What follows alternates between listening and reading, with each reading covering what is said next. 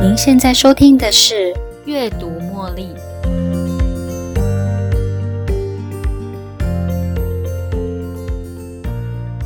在节目一开始前，想要先问问大家这个问题：当你觉得被人冒犯了、激怒你了，但是你还是搞不太清楚对方到底要做什么的时候，你会想到什么来让对方停止激怒你呢？你会不会干脆就不理他，看他会不会自己突然间想到要改过，还是呢直接放弃这一段关系？或者是啊，你觉得我还是先忍耐一下，下次啊尽量避免去跟这个人打交道？或者是你会不会把自己的界限定义的很清楚？当别人踩过界的时候，你就直接走人呢？本集节目呀，要教大家如何只用一种方法就可以。让你和任何人都能相处愉快哦。不仅如此，还可以帮助他人发光发热。最重要的是，这些方法也可以带给你成长，而且超越你自己。你平常身边都围绕着哪些人呢？这些人会不会成为你每天一大早起床的压力来源之一呢？我希望他们都是你的快乐来源哦。但是有的人呢，一想到今天啊，就要面对一些很难搞的人，都会觉得好想要赶快让今天结束哦。有一次啊，我在便利商店等待结账的时候，前面站着一个妈妈，旁边跟着一个小孩，在做结账动作前，顺便点了一杯咖啡。店员呢，就跟这个妈妈说：“今天咖啡买一送一。”这位母亲呢，就在当下。拨了个电话，询问家人说：“喂，你要什么口味的咖啡呀？”因为他们就站在我的前面讲电话。那我发现呢，店员也不去赶他们，没有让他们先到旁边先做好确认再结账。我就在那边等了好久好久，听着那个妈妈跟她的家人讨论咖啡口味啊，今天是限定什么口味啊，还有今天的促销价格是什么啊？旁边的小孩呢，就对着结账台前面的糖果饼干啊，东挑西选的，还一直问他妈妈说：“我想要买这个还是那个比较好吃？”你可以发现这个母亲的不耐烦跟怒气。不过，他并没有想到后面排着要结账的其他人，他只想着要选出对自己最有优势的咖啡，买一送一。感觉到处都是很难搞的人吗？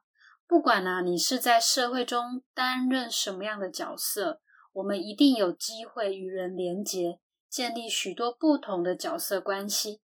由于啊，对方跟你的互动，或是给你的第一眼感觉，又或者是你一直以来对某些人的看法，这些信念会根深蒂固，深植在你的心中，影响到你。对事对人的看法，在职场中、家庭里、朋友圈中，我们都会遇到形形色色的人。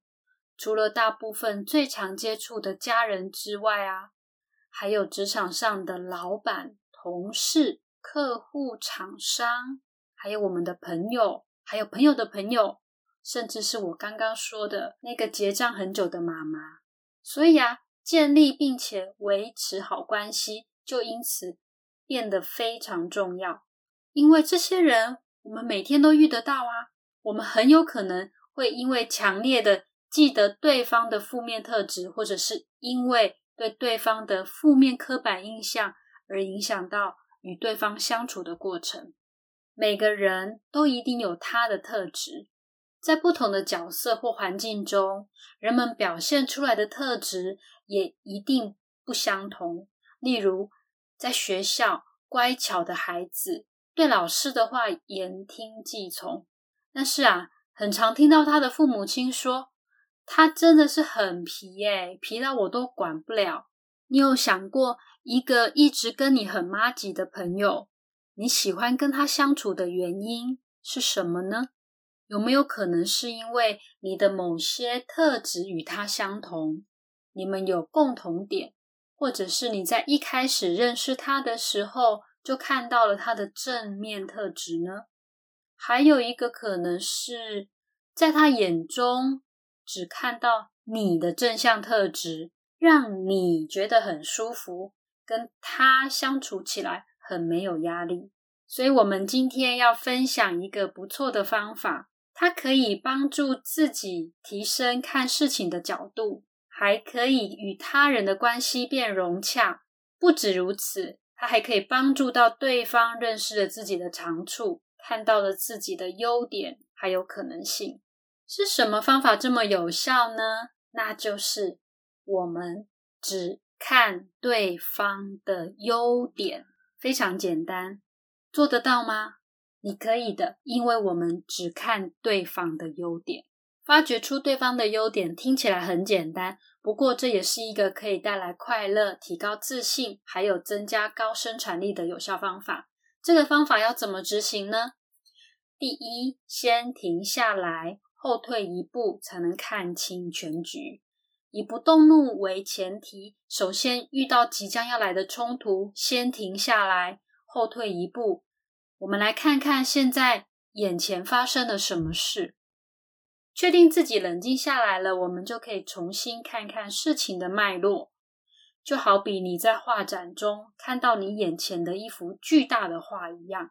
如果你不后退一步，而固执的去盯着画中的任何一个细节，你怎么知道这是一幅什么样的画作呢？第二。用好奇的心态来发掘对方的特质跟优点，加入你的好奇心，慢下来，有助于看到对方正向的目的。询问对方一个有意义的问题，也可以帮助你找到你的答案。用一个好问题来引导对方，他人也会正视你的问题，分享他们的想法给你。你也可以感受到对方想要做这件事的背后原因。通常目的都是良善正面的，例如啊，满足他们的快乐。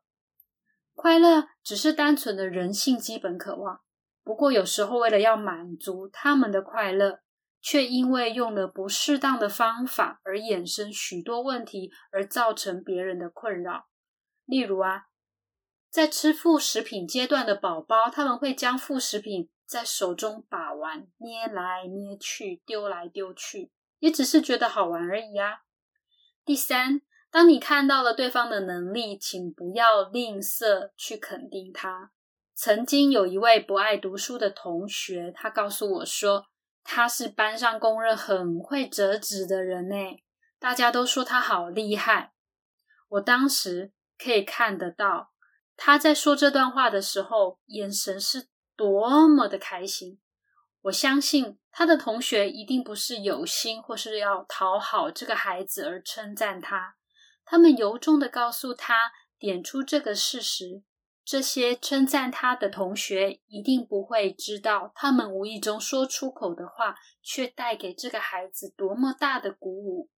第四，看到他的优点，在我们身边的任何一个人，一定有他们的优点，例如。决心啊，慷慨、仁慈、耐心、正义感、同情心、爱心、真诚等等的。第五，看见自己，你在别人身上看到的优点，换个角度想，其实这也是你身上拥有的。你有一个善念并热忱的心，你也有与众不同的能力跟优点，还有一颗啊愿意付出的心，当别人的小天使。花一点时间来为这些事实啊沉淀在你的脑海中。我们不需要像小天使一样，需要一圈光环才能成为小天使，因为我们已经在做天使的工作喽。接下来啊，当我们发掘出对方的优点后，我们还可以做的更多。利用几个方法可以让对方发光发热哦。第一，感激对方的努力。我们通常都会期待对方能够尽心尽力的在自己的工作岗位中做好自己该做的事，所以这样的信念啦，给了很多人误误以为，其实这是理所当然的事啊，根本就没有什么值得一提的。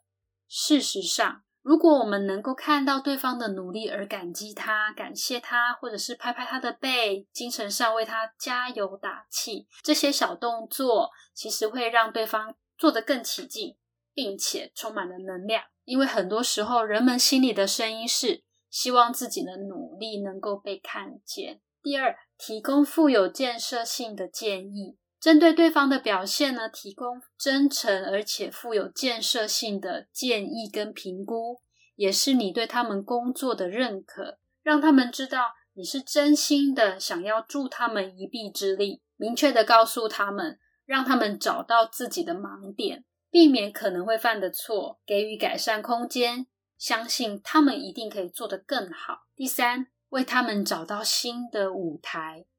人人都喜欢待在舒适圈，但是待在舒适圈代表不会有成长的机会。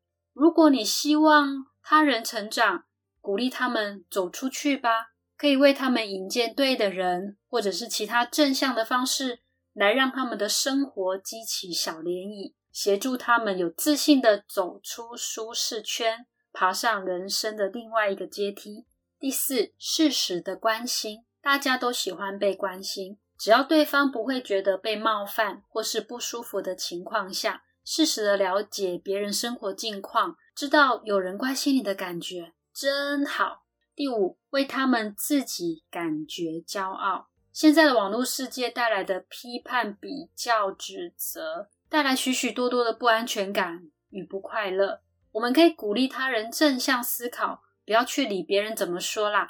单纯的为自己的表现感到骄傲就好了。第六，交托重要的工作，在职场上你会发现，有些主管愿意给人机会，将重要的工作交托给你。像这样的被主管器重的人呐，一定会好好的努力完成工作，并且证明他们自己不负所托。以上啊是几个方法。来让对方发光发热，在我们发掘出对方的优点后，能够让他们知道，并且有自信的继续走下去。或许啊，有时候因为跟对方的关系太久，太习惯他的个性，或者是啊，因为对方的文化跟你的不同，以至于啊，很难看得到对方的优点。那怎么办呢？如果以上都不适用，那我的建议是啊，我们决定对他人宽容，改变你的应对方式。当你决定这么做，你会改变你自己，最终这些方法也会带你成长。到头来受益的永远都是自己。就以刚刚便利商店的例子经验来看，我当时其实是可以很轻易的就为了那个母亲贴上一个负面的特质标签。因为他已经让我快要失去耐心了。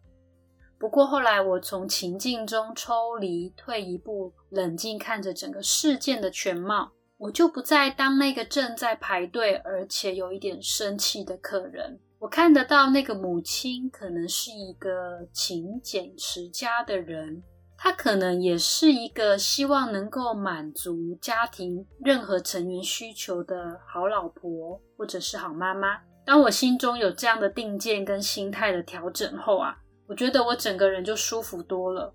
很多时候啊，我们都是忙着自己的事情，埋头苦干，忘记了身旁还有其他人。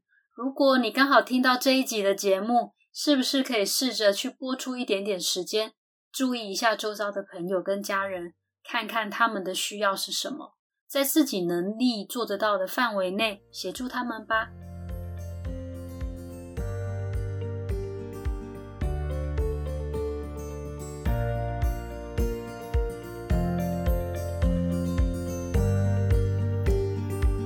又到了节目的尾声，如果你喜欢今天的节目，邀请您在 Podcast 留下五星评论、订阅并分享这个频道给您的好友。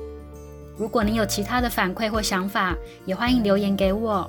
您的这些反馈都将成为背后那一股支持着我坚持不懈、持续创作、提供更优质内容的动力。感谢您的收听，我们下一期再见喽，拜拜。